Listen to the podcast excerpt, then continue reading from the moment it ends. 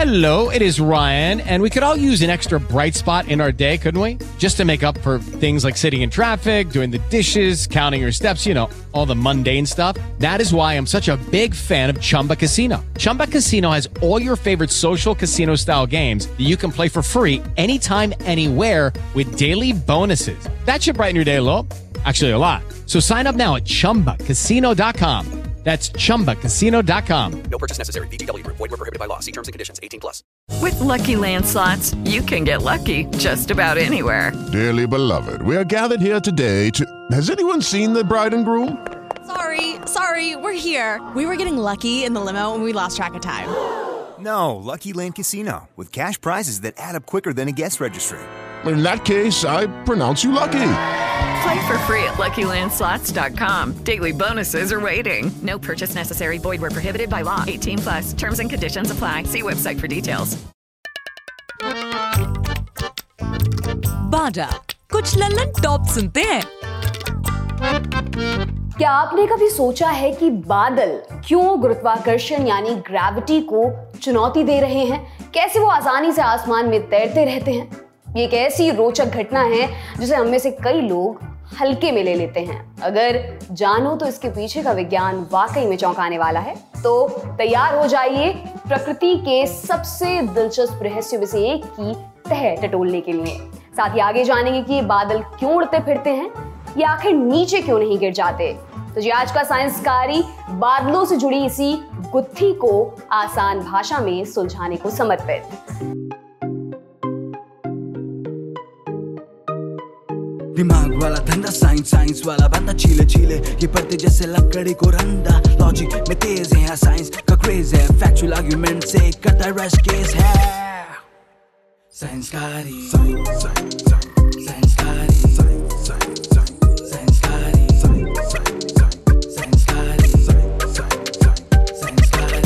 ये तो सब जानते ही हैं कि बादलों से ही पानी बरसता है। ऐसा इसलिए क्योंकि वो पानी से ही बने होते हैं। तापमान के हिसाब से इनमें पानी के साथ बर्फ़ के क्रिस्टल्स भी हो सकते हैं। लेकिन ये पानी आता कहाँ से है? होता यह है कि हमारी धरती और इसके आसपास जो हवा है, उसमें अलग अलग गैसों के मॉलिक्यूल्स यानी कण होते हैं, जैसे नाइट्रोजन और ऑक्सीजन इनके अलावा और भी कई दूसरी गैसेस होती हैं, लेकिन बहुत कम मात्रा में। गैसेस के ये मॉलिक्यूल्स चलते फिरते रहते हैं, आपस में भिड़ते रहते हैं। अब एंट्री होती है सूरज की। सूरज की गर्मी से ज़मीन गर्म होती है। इससे ज़मीन के ठीक ऊपर जो हवा होती है, वो भी धीरे धीरे गर्म होने लगती है।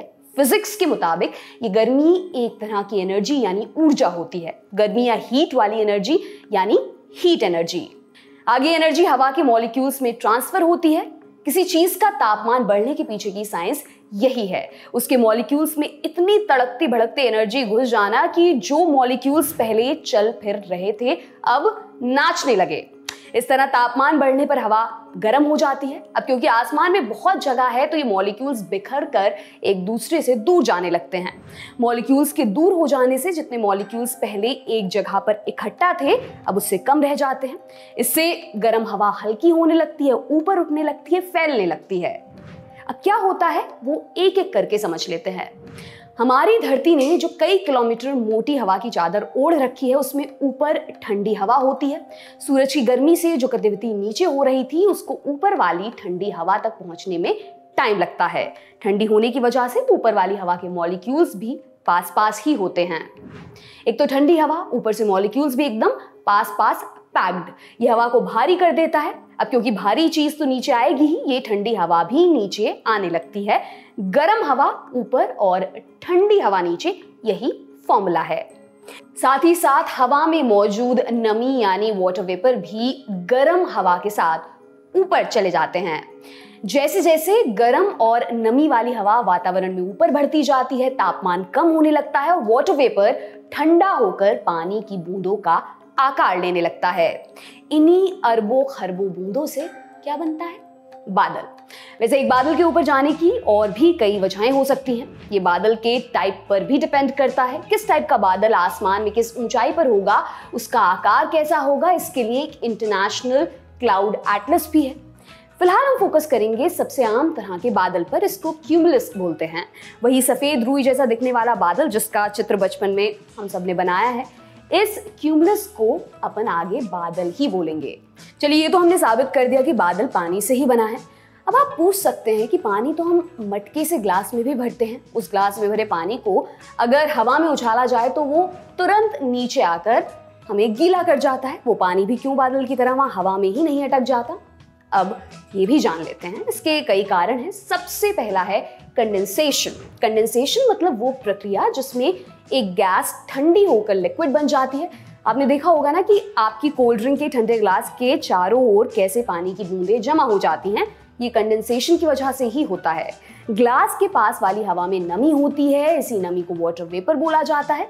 ये गैस के रूप में होती है और कंडेंसेशन से ठंडा होकर ग्लास की सतह पर पानी बनकर जम जाती है। अब कोई गर्म चीज़ ठंडी होती है तो उसकी गर्मी कहीं तो जाती ही होगी। यही गर्मी ग्लास को धीरे धीरे नॉर्मल तापमान पर लाने में खर्च हो जाती है। कुल जमा जोड़िए कि कंडेंसेशन की प्रक्रिया में थोड़ी गर्मी यानी कि हीट भी निकलती है। ऐसे जब बादल में वाटर वेपर ठंडे होकर पानी की बूंद बनने लगते हैं तो इस प्रक्रिया से निकली गर्मी बादल को भी अंदर से गर्म कर देती है। ये गर्मी बादल को और ऊपर की तरफ़ धक्का देती है। और इसी लॉजिक से मेले में मिलने वाला गैस का गुब्बारा भी हवा में ऊपर उड़ता है। अब बादल के तैरने के बाकी कारण जानने से पहले एक और उदाहरण लेते हैं। सुबह सुबह आपने अपने कमरे की खिड़की में से आती धूप की किरणों को ज़रूर देखा होगा। उन किरणों में तैरते हुए धूल के कणों को भी देखा होगा। हो सकता है मौज मस्ती में आपने कभी हाथ से उन धूल के कणों को परेशान भी किया हो। ऐसा करने पर अगर आपने गौर किया हो तो धूल के कण हवा में बोराए से उड़ने लगते हैं। अब साइंस की नज़र से देखते हैं कि यहाँ हुआ क्या। हवा में तैरती किसी चीज़ पर बहुत सारे फोर्स लग रहे होते हैं। वो चीज़ एक ही जगह टिकी रहे, इसके लिए उन सभी फोर्सेस में एक बैलेंस होना ज़रूरी है। बहरहाल, इन सब में दो फोर्सेस सबसे ज़्यादा इंपॉर्टेंट है। पहला, नीचे से ऊपर की ओर उठती गर्म हवा का फोर्स और दूसरा, ऊपर से नीचे की ओर लगता हुआ ग्रेविटेशनल फोर्स यानी गुरुत्वाकर्षण बल। अगर ये दोनों फोर्सेस एक दूसरे के बराबर होंगे तो चीज़ अपनी जगह बनी रहेगी। लेकिन अगर कोई चीज़ इतनी छोटी और इतनी हल्की हो कि उस पर गुरुत्वाकर्षण अपना खेल ही ना खेल पाए तो हवा या किसी भी वजह से जरा भी डिस्टर्ब होने पर वो यहाँ वहाँ तैरने लगेगी, जैसा धूल के कणों के केस में होता है। उन धूल के कणों को तकनीकी रूप से गुरुत्वाकर्षण नीचे खींच रहा होता है, लेकिन वे इतने हल्के होते हैं कि अगर उनको कोई अपने हाथ से हिला दे तो वो यात्रा पर निकल पड़ते हैं। एक बार हवा में रहने के बाद उन्हें फिर सेटल होने में काफ़ी टाइम लगता है। बादल के साथ भी यही होता है। एक बादल का वज़न भले ही सौ हाथियों के बराबर हो, वज़न अरबों खरबों बूंदों में बटा हुआ होता है। वो बूंदें इतनी हल्की और इतनी छोटी होती हैं कि ऊपर उठती हवा का फोर्स नीचे लग रहे गुरुत्वाकर्षण से जीतने लगता है। ये फोर्स बादलों को तैरते रहने में मदद करता है। इसके अलावा कभी कभार तापमान कम होने पर पानी की बूंदें अक्सर जम जाती हैं। इससे बर्फ़ के क्रिस्टल बनने लगते हैं। ये क्रिस्टल पानी की बूंद की तरह गोल गोल नहीं होते। इनका शेप बड़ा ही टेढ़ा मेढ़ा होता है। बूंदों के ऐसे क्रिस्टल बन जाने से एक फ़ायदा और हो जाता है। उतने ही वज़न पर सरफेस एरिया यानी सतह का क्षेत्रफल पहले से बढ़ जाता है। उदाहरण के लिए अगर आपके पास कोई खराब कागज़ हो तो वो लीजिए। उसकी एक बॉल बना लीजिए। अब अगर आप उसको फेंकेंगे तो वो झट से ज़मीन पर आ गिरेगी। वहीं उस कागज़ की गेंद की जगह अगर कागज़ को जस का तस उछाला जाए तो वो ज़मीन पर धीरे धीरे आकर गिरेगा। कागज़ का वज़न तो शुरू से उतना ही था, लेकिन जब आपने उसकी बॉल बनाई तो उसका सरफेस एरिया कम हो जाता है। उसकी तुलना में खुद कागज़ का सरफेस एरिया बहुत ज़्यादा होता है। इसी लॉजिक से बर्फ़ के क्रिस्टल का सरफेस एरिया एक बूंद की तुलना में ज़्यादा होने पर उस पर हवा का फोर्स भी ज़्यादा लगता है और बादल एकदम से नीचे आकर नहीं गिरता। आखिर में एक और बात कहने को बादल में बहुत सारी पानी की बूंदें हैं, लेकिन असल में वो बूंदें एक दूसरे से काफ़ी दूर होती हैं। इतनी दूर कि काफ़ी पानी होने के बावजूद बादल लगभग पूरी तरह हवा का ही बना होता है। हवा में सबसे ज़्यादा नाइट्रोजन और ऑक्सीजन के मॉलिक्यूल्स होते हैं। जब बादल बनता है तो उनमें से कुछ मॉलिक्यूल्स की जगह पानी के मॉलिक्यूल्स ले लेते हैं। पानी यानी H2O और H2O यानी हाइड्रोजन और ऑक्सीजन का मॉलिक्यूल। हाइड्रोजन अपने में नाइट्रोजन और ऑक्सीजन से कई गुना ज़्यादा हल्की होती है। इस वजह से इतना भारी होने के बाद भी एक बादल अपने आसपास की सूखी हवा से बहुत हल्का होता है। तो बादलों के साथ यही हो रहा है। जैसे तेल पानी पर तैरता है, ये हवा पर तैरने लगते हैं। बताया जाता है कि अगर ज़्यादा हवा नहीं चल रही हो तो बादल से निकली पानी की एक बूंद को ज़मीन तक पहुँचने में 10 घंटे से ज़्यादा का समय लग सकता है। लेकिन ऐसा नहीं है कि गुरुत्वाकर्षण खाली ही बैठा हुआ है।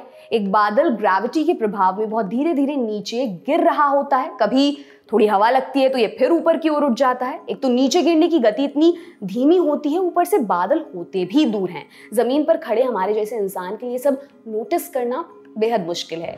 बाकी जैसे जैसे बूंदों का साइज़ बढ़ता जाएगा, एक टाइम ऐसा आएगा जब ग्रेविटी ये लड़ाई जीत जाएगी। कहने का मतलब बादल हमेशा तैरते रहें ऐसा ज़रूरी नहीं। कभी कभी पानी की बूंदें इतनी बड़ी हो जाती हैं कि वो नीचे गिरने लगती हैं और इन्हीं गिरती बूंदों को आप और हम बारिश कहते हैं। उम्मीद करते हैं बादलों की अनोखी साइंस आपको समझ आ गई होगी। बहुत बहुत शुक्रिया।